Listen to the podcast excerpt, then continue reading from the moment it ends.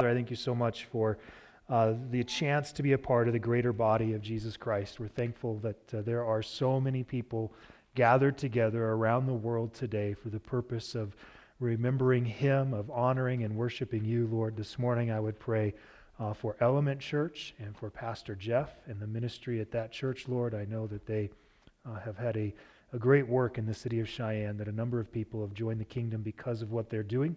Lord, I would pray that you would keep them faithful to your word, that you would edify and encourage the people in that church, that you would protect their leadership uh, and allow them to have a, a long ministry life in Cheyenne.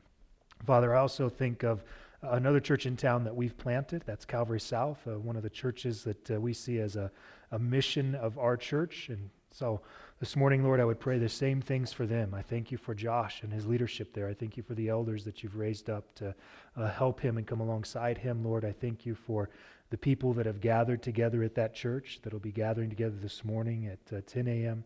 Uh, Lord, I would pray that the word would be strong there. I'm thankful for uh, the ministry of the word that they're doing that models the similar thing that we are, just teaching verse by verse through your word. As they're uh, working through the book of Corinthians, Lord, I pray that you would begin to answer some of those questions about how to do church and how to deal with uh, difficulties in the church. Lord, would you edify and encourage the people there?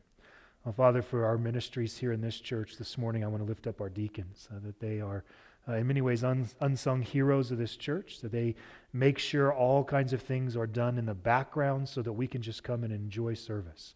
So we're thankful for uh, the setting up of the communion and the taking out of the trash and the picking up of the offering, Lord, and for the making sure there's toilet paper and soap in the bathrooms and uh, all the things that are done by deacons during the week to make sure that the building is ready as well, Lord. Uh, just so blessed by their ministry and pray that you would encourage them today uh, and that they would be encouraged by other believers as well. Father, for the word this morning, uh, it's my belief that your word is mighty and it's powerful and that it works amazingly in life in the life of people.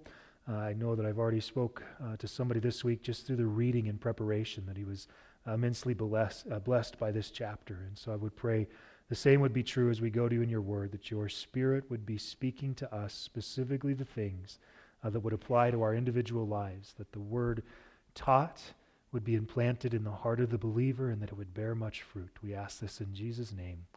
Amen.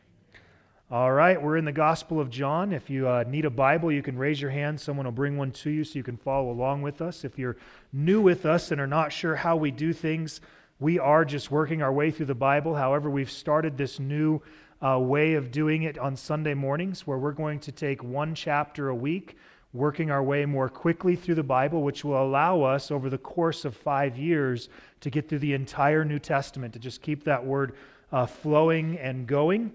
And so we are in our 17th week of doing that. I know that because this is our first book and we're in John 17. So uh, as we get to John 17, uh, we remember that the whole reason that the book of John was written, we're told, is so that you would believe, that all of these things were written so that you would believe. Uh, but what's powerful about this particular passage is we're seeing Jesus having spent time with his disciples, preparing now to go to the cross. And after this last couple of chapters in 13, 14, 15, 16, kind of spending that last night with them, here in chapter 17, he's going to pray for his disciples. And this morning, what I would like to do, just a little bit different than we normally would, um, I would like you to imagine, if you can, that you have just spent three years, day in, day out with Jesus. You have now spent the last couple of hours with him explaining to you that he's about to leave the earth, and then he begins to pray for you personally. And so I'm going to pray through or read through this passage, but I want you to hear it as if Jesus is praying for you personally so that you can hear the type of prayer uh, that comes out of this. And so it starts in verse 1, and I will be reading the whole thing, so it might take a moment or two, uh, but, uh, uh but try to just uh, envision yourself in this situation with Jesus where it says, He lifted up his eyes to heaven and he said, Father, the hour is come. Glorify your Son, that the Son may glorify you, even as you gave him authority over all flesh, that to all whom you have given him he may give eternal life. This is eternal life that they may know you, the only true God, and Jesus Christ, whom you have sent. I glorified you on the earth, having accomplished the work which was uh, which you have given me to do. Now, Father, glorify me together with yourself, with the glory which I had with you before the world was. I have manifested your name in the men whom you gave me out of the world. They were yours, and you gave them to me, and they have kept your word. Now they have come to know that everything you have given me is from you. From the words which you gave me, I have given them, given to them, and they received them and truly understood that I came forth from you, and they believed that you sent me. I ask on their behalf. I do not ask on behalf of the world, but of those whom you have given me, for they are yours. And all things that are mine are yours, and yours are mine, and I have been glorified in them. I am no longer in the world, and yet they themselves are in the world. And I come to you, Holy Father, keep them in your name, the name which you have given me, that they may be one even as we are. While I was with them, I was keeping them in your name, which you have given me, and I guarded them, and not one of them perished, but the son of perdition, so that the scripture would be fulfilled. But now I come to you, and these things I speak in the world, so that you so that they may have my joy made full in themselves. I have given them your word, and the word the world has hated them because they are not of the world, even as I am not of the world. I do not ask you to take them out of the world, but to keep them from the evil one. They are not of the world, even as I am not of the world. Sanctify them in truth. Your word is truth. As you sent me into the world, I also have sent them into the world. For their sakes I sanctify myself, that they themselves also may be sanctified in truth. I do not ask on behalf of these alone, but for those also who believe in me through their word, that they may all be one, even as you, Father, are in me and I in you, that they also may be in us so that the world may believe that you sent me. The glory which you have given me, I have given to them, that they may be one just as we are one. I and them, and you and me, that they may be perfected in unity, so that the world may know that you sent me and loved them even as you have loved me. Father, I desire that they also, whom you have given me, be with me where I am so that they may see my glory which you have given me. For you loved me before the foundation of the world. O righteous Father, although the world has not known you, yet I have known you, and these have known that you sent me. And I've made your name known to them and will make it known, so that the love with which you loved me may be in them, and I in them. And so we have this great prayer of Jesus. It's also called the high priestly prayer of Jesus. It's him interceding on our behalf. And the prayer roughly breaks out into three sections. Section one, the first couple of verses there, is Jesus praying for himself. And then he begins to pray for the 11 apostles who are there with him. And then starting in verse 20, and this is the part that I think is key for us to grasp before we go forward, in verse 20, uh, he begins to pray for all those after these guys who will believe. I wrote in the Bible, me. This is Jesus praying for me. But what I like about this in verse 20 is the way he prays it. He says, I don't ask on behalf of these alone, but for those who believe in me through the word. And in other words, all the things he just prayed for the 11 apostles, he's also praying forward for us. And so this morning we're going to see uh, not what would Jesus do, we've been seeing that. Instead, we're going to see what would Jesus pray. And then hopefully through that, we can learn how we can pray as well. Uh, this prayer is uh, more in depth, really, than you can handle probably in, in the course of one sermon. Uh, I've seen uh, many pastors take this one verse at a time and preach a sermon on each one. And so I'm not, I'm not saying that I'm going to be able to give you the fullness of it all, uh, but if we can just give you just in this moment, and, and sometimes I worry that we try to break things down so much that we kind of miss what's going on. The apostles didn't stop Jesus every sentence and say, and what does that mean? And what does that mean? And what does that mean? And give him a half hour to speak about every sentence that he said. He put it all together as one prayer. So we want to try to keep it in that sense this morning. Uh, but uh, just I'm just reminded as we get into this, the last thing that Jesus said before he began this prayer in verse uh, 33 of chapter 16, I have overcome the world.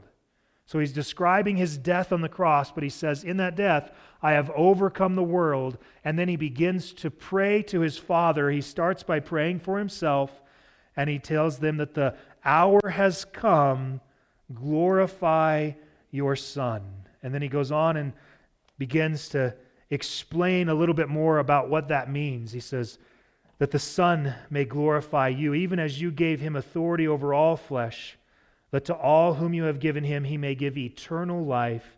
This is eternal life, that they may know you, the only true God, and Jesus Christ, whom you have sent. I glorified you on the earth, having accomplished the work which you have given me to do. Now, Father, glorify me together with yourself, with the glory which I had with you before the world was. And there's probably a dozen things in there that you could focus on.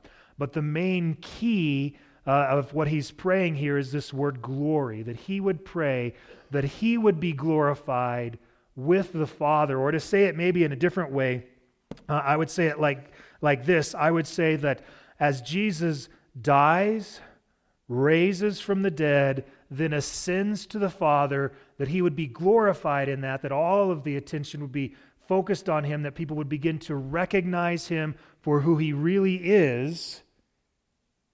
And as they recognize him, it won't just glorify him, but it'll be uh, glorifying the Father who sent him. That in the work that Jesus does in his death, his resurrection, his ascension into heaven, that all of that would also glorify the Father who sent him into this earth. And as he's preaching all of these things in the midst of this prayer, praying for himself, uh, it's an important thing. One of the things that Jesus taught us to do is to pray for ourselves. Now, sometimes we have a habit to make that the only thing that we pray for. Now, that's the part that we have to be careful in. That I think sometimes uh, I, I want us to recognize the difference here. Jesus spent five verses praying for himself, and then he spent the next 21 verses praying for everybody else. I think sometimes our prayers maybe look a little bit different. We might occasionally mention somebody else in prayer, but the rest of the time is spent on ourselves. I think that's a little bit backwards to the way that Jesus prayed. Uh, but in this first thing that he's praying, he's praying for himself, but the heart of his prayer is really the heart of the Christian's life that he would glorify the Father. For us, the heart of the Christian's life is that we would glorify the Father, that our life glorifies him. And this is the idea that he's trying to get across there, but that glory comes in this case in his death, his resurrection, his ascension into heaven. Uh, he started it out in verse 1 by saying, The hour has come. And this is the hour that has been being built up to all throughout this time, this death of Jesus. There is an important verse, though, that I don't want to neglect as we try to get the whole meaning in this. In verse 3, he describes for us eternal life. It's a powerful verse. This is eternal life, that they may know you, the only true God, and Jesus Christ, whom you have sent. That's eternal life right there. Knowing the only true God and Jesus Christ, whom he sent. It's all wrapped up in that. Uh, so many people know religious systems they practice religious things. They have religious habits. But unless they know the only true God and his Son, Jesus Christ, those systems fall short of life. And they become a distraction to the truth of who God is. Now, some people worship those systems more than they worship the God who gave us those ideas, those thoughts, or those systems. Uh, Jesus is pointing out that all of eternal life is wrapped up in Him and His Father. And then he begins to pray now for his 11 disciples. I say 11 because one of the guys has already uh, left town. That's Judas. He's gone on to betray Jesus. That'll play an integral part in chapter 18. Judas will come back, but he's missing the good prayer. And so in verse 6, we'll take this longer section here through verse 12. Jesus says, I have manifested your image, I'm sorry, I've manifested your name to the men whom you gave me out of the world. They were yours, you gave them to me, and they have kept your word. Now they have come to know that everything you have given me is from you. For the words which you gave me I've given to them, and they received them and truly understand that I came forth from you, and they believed that you sent me. I ask on their behalf. I do not ask on the behalf of the world, but of those whom you have given to me, for they are yours. And all things that are mine are yours, and yours are mine, and I have been glorified in them. I am no longer in the world and yet they themselves are in the world, and I come to you, Holy Father, keep them in your name, the name which you have given me, that they may be one even as we are. While I was with them, I was keeping them in your name, which you have given me, and I guarded them, and not one of them perished, but the son of perdition. Uh, that the scriptures would be fulfilled. He turns his attention now to praying for the eleven, but I want to remind you that everything he prays for the 11, in verse 20, he asks also for those who believe in the word after that. So even though he's praying contextually and in that moment for the 11, he's actually praying for you. These are the things he's praying for you. I love the way that in this prayer, he's actually praying to God, but encouraging the people he's praying for. One of the habits I've tried to get in, uh, and I don't do it perfectly, but I've tried to get in this habit. If somebody says, Sean, will you pray for me? In the past, I've always said yes, and then hope that I remember to pray for them the next time that I'm praying. But what I found more powerful is when somebody says, Sean, will you pray for me? That I stop wherever we are, whether it's Walmart or at work or wherever I happen to be, that when somebody says, Will you pray for me? we just stop and we pray right in that moment. See, there's power in the prayer being heard by God the Father, but there's also power for those who you're praying for that they hear you representing you before God the Father. So when Jesus starts this out, he starts praying to God. He's basically going before God on behalf of his disciples, and he's kind of bragging about them. He goes to his Father, he goes to God, and he says, oh, Lord, those you gave me out of the world, they kept your word. He's bragging about his 11 here. He's bragging about his people before the Father. Those you gave me, they've kept your word. Now, I imagine for the 11 that are there in that moment, as they hear Jesus speak to his Father in heaven and say they, knowing that the they is them, Jesus saying to his father, They've kept your word, I imagine Peter went, Why, yes, I did. wow. I did do that, didn't I?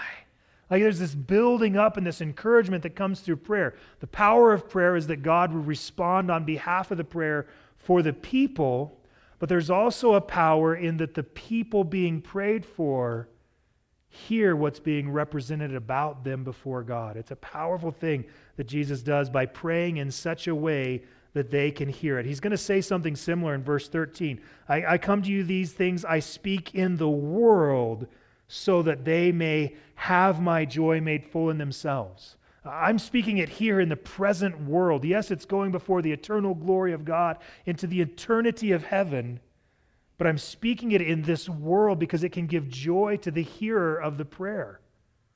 It can give joy to these people that you're praying for. There's a value in that.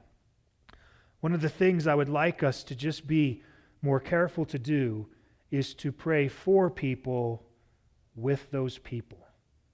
Certainly a powerful thing. But the thing that, be, that Jesus is, is really praying for them is that God would keep them in his name. That's the first major theme of prayer here. As Jesus is presenting his disciples, uh, he's praying that God would keep them in your name. And it's really kind of a powerful statement here. In, in verse 11, I, know, I am no longer in the world, and yet they themselves are in the world.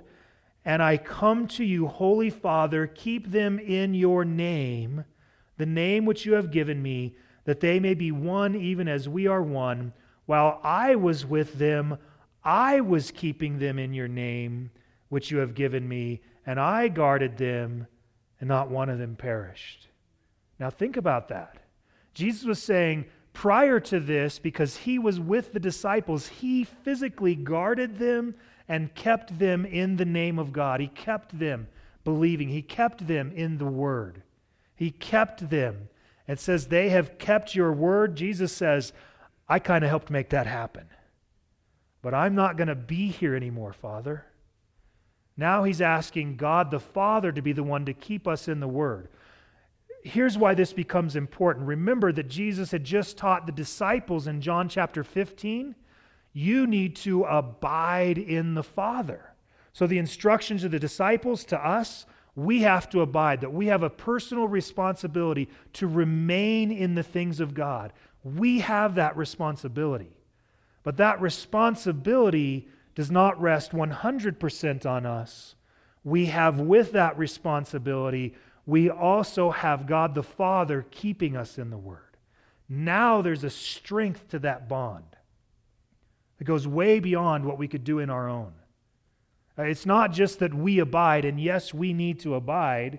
We need to persevere. We need to remain. We need to hold strong. But we're not doing it alone. God is doing it with us. He's helping us remain in the Word or in, the, in, in His name, remain in the faith. It's a powerful picture to me. It reminds me of, and I, maybe you've seen this, uh, probably not because none of you guys watch movies, but this is a repeated scene in movies. I've seen this in a number of movies. Bad guy falls off cliff or building or house or something, right? And as he's falling, the good guy reaches his hand down and grabs that guy and he's holding on to him. And he's struggling with all he has to hold on to that guy. And the bad guy who's holding on at first, all of a sudden the bad guy lets go and the good guy can't hold him anymore, and his hand just slips, and then, and bad guy falls to his death. Uh, that picture is made powerful for me in this. What God is describing is that He from heaven is keeping hold of us, but we on earth are keeping hold of Him. And the two together is where that strength is.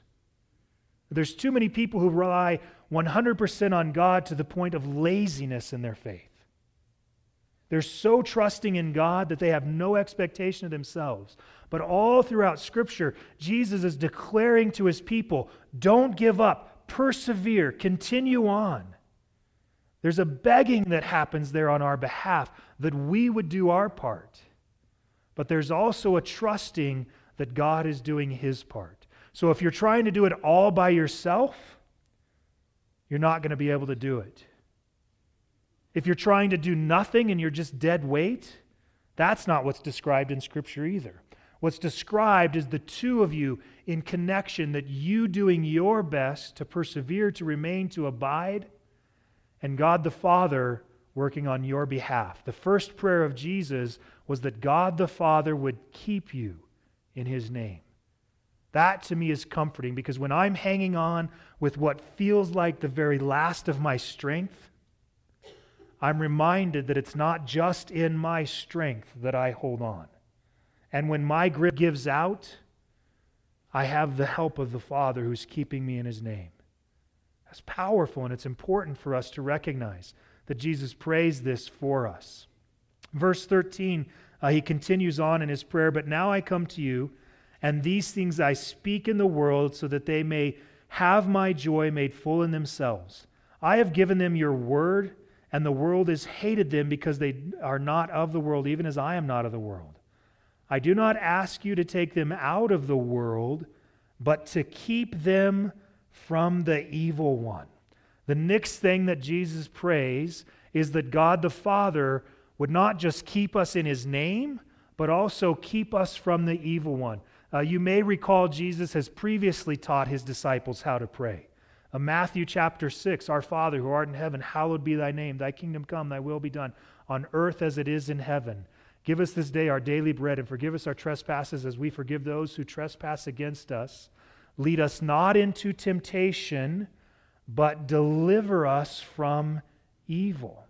Jesus is consistent with that model of prayer as he prays for us that we would be kept from the evil one.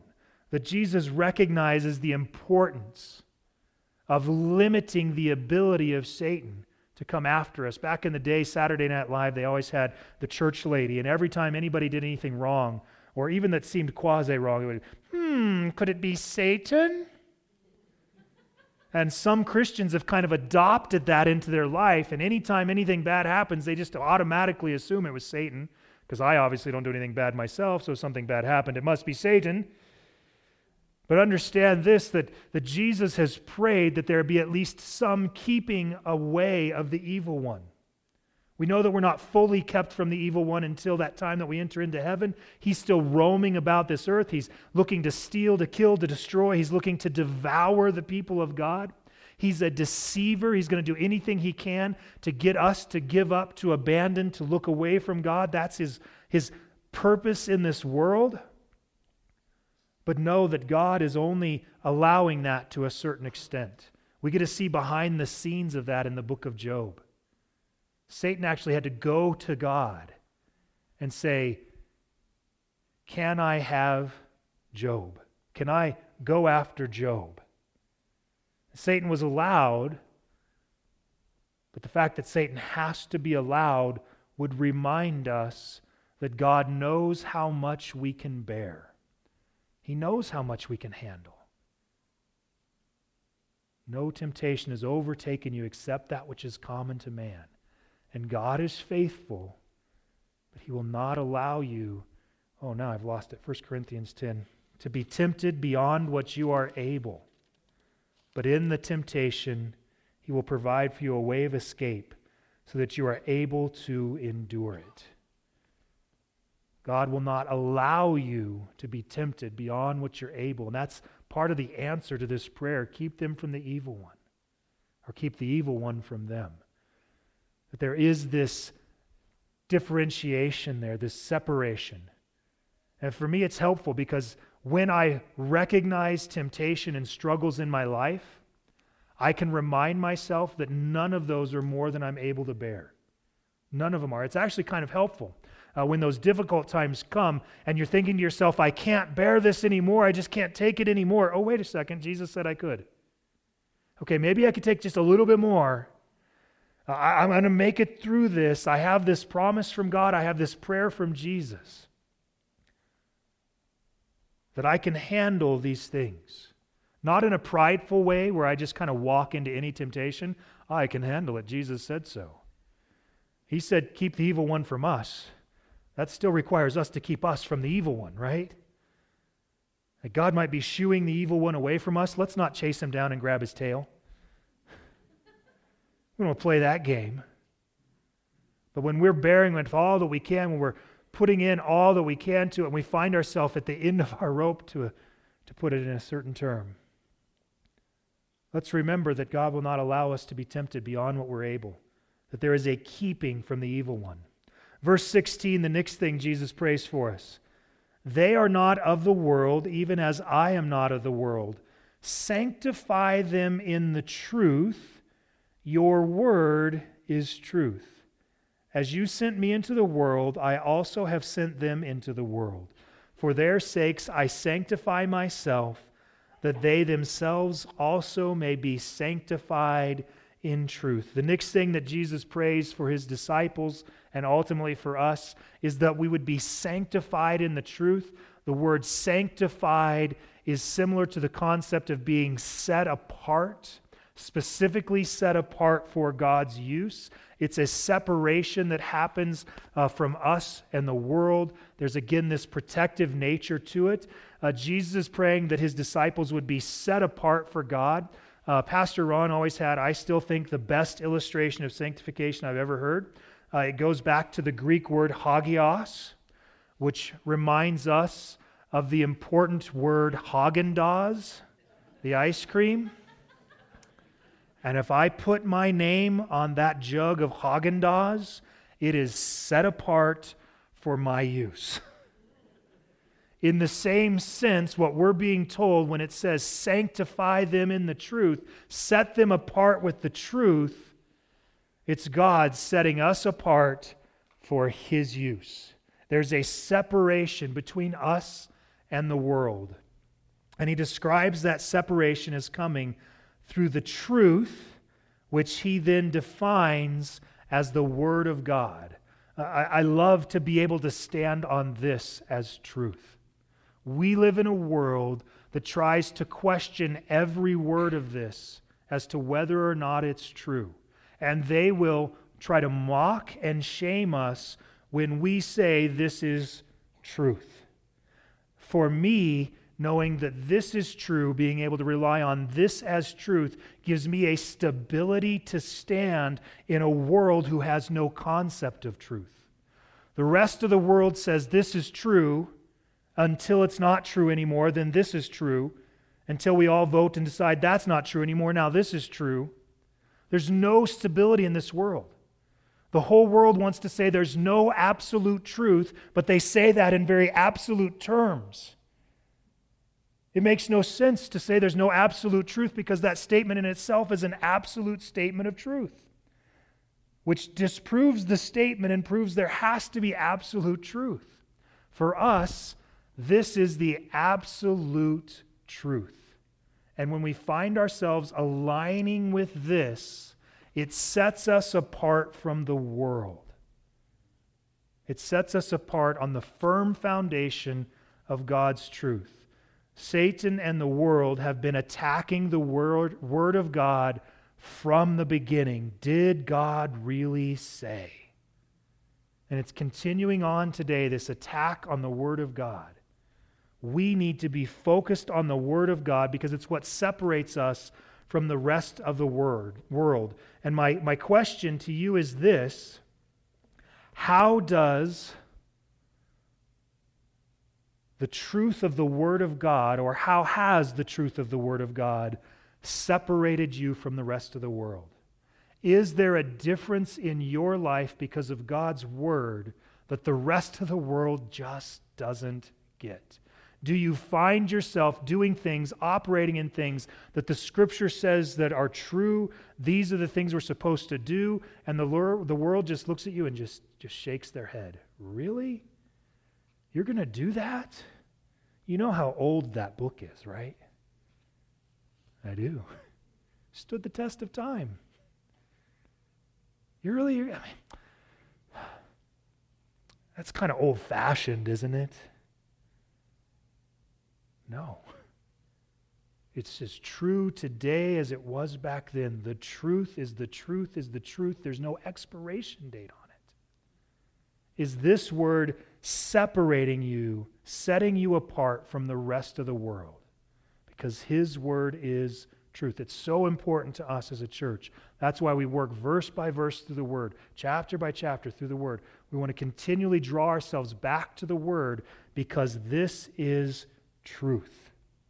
You can stand firm on the fact that this is true and that we are sanctified, we are set apart by the Word of God. Now, there's a theological issue here that some people will have, and so I, I want to uh, talk about this just very briefly.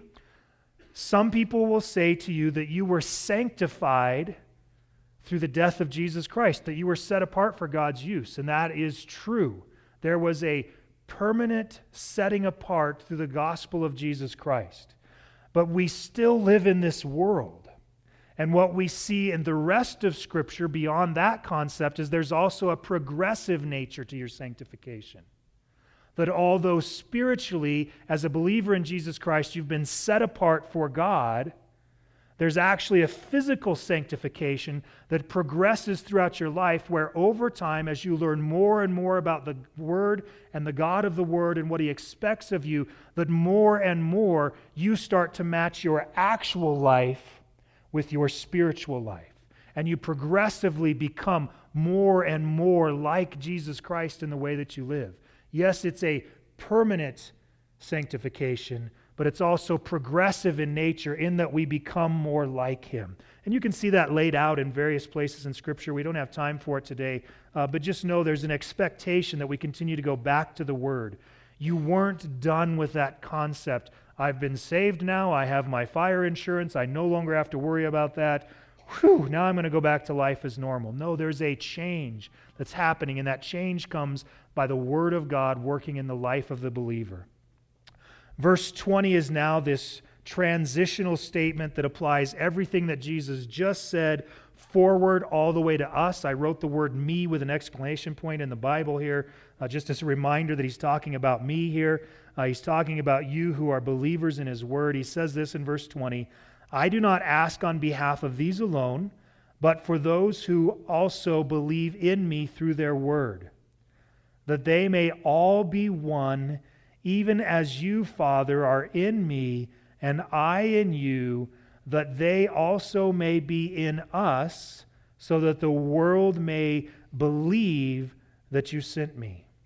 The glory which you have given me, I have given to them that they may be one, just as we are one. I and them, you and me, that they may be perfected in unity, so that the world may know that you sent me and loved me, even as you have loved me, and loved them, even as you have loved me. Uh, this is uh, Gayle Erwin is a, a, a, preacher. He has some great stories. He's great at, at, at the storytelling portion of preaching. Uh, but he has this great line that I think in John 17, he calls this the great unanswered prayer of Jesus. And that is that we would be one, that there would be unity in the body of Christ.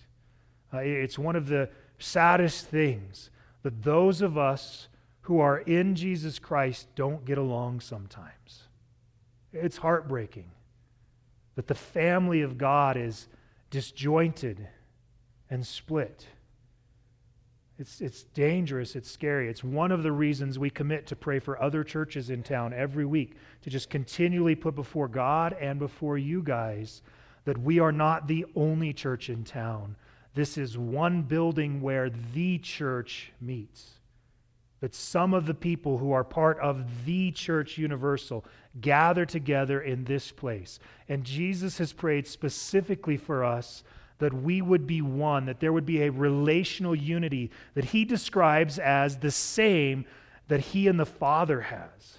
That they would be one as I am with you, Lord, and you, Lord, are with me, that they would be brought into that unity. And so now it's not just a unity within the body of Christ, the people, but it's a unity with Christ and with God the Father, that there would be this oneness about us, that there would be this unity there.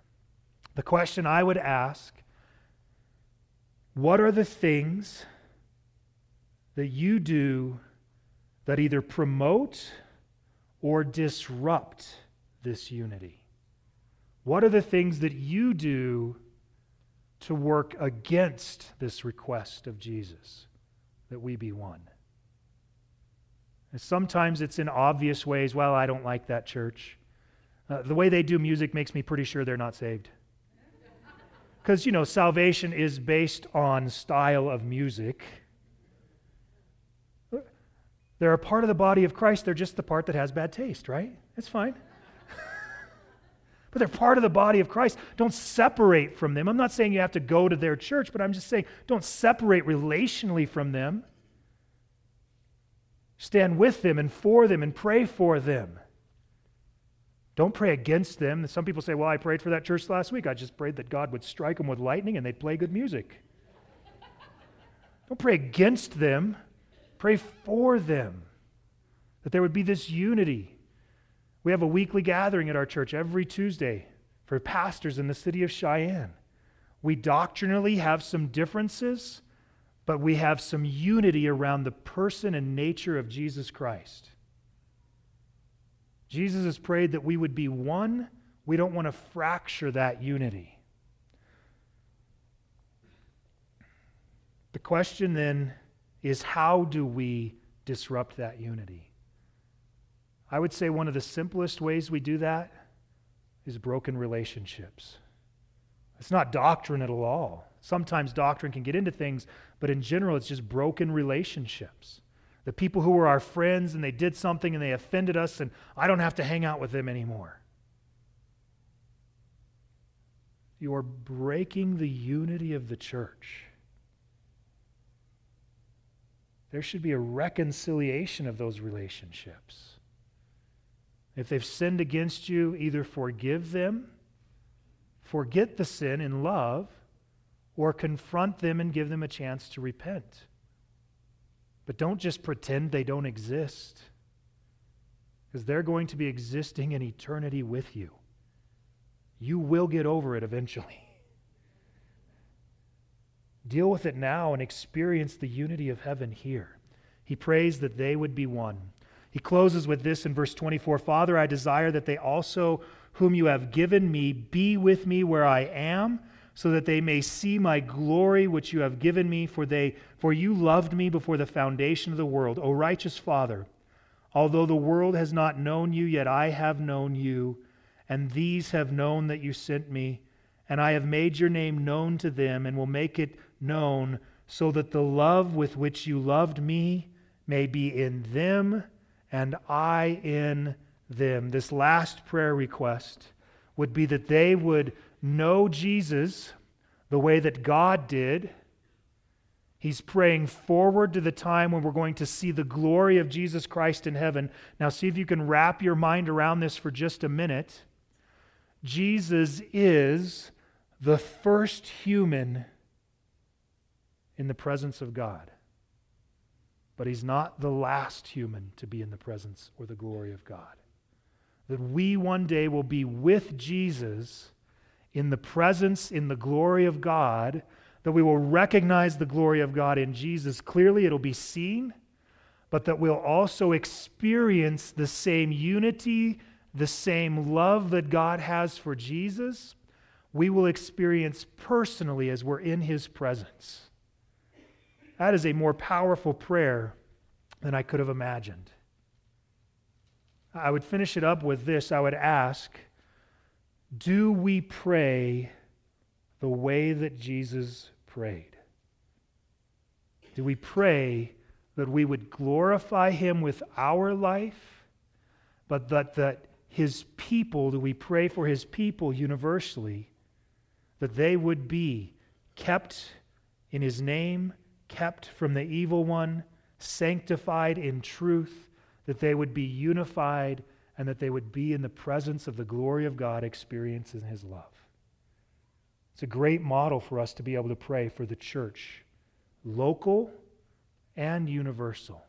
So let's close by praying this way Heavenly Father, I would pray for our church that we would glorify you and your Son, Jesus Christ, in everything that we do and say, that you, Lord, would be honored because of the things we do in this world, and that that would draw other people's attention to you, that they might be saved. A Father, for your church, for this church, but for your church universal, for the believers that are here today, Lord, I would pray that you would work alongside them as they abide in you, that you would keep hold of them that neither side would let go, that you would keep them strongly in your faith. Oh, Father, would you protect them from the evil one? Oh, Father, for those who work on his behalf, Father, would you help them to stand up, to endure, to bear under the temptations of this world? Lord, I would pray also that you would Sanctify us in your word, that your word would become more and more true to us and more and more reflective of who we are, that we would become more like your word, that we would become more like your son. Oh, Father, would you keep us in unity? Would you keep us as one?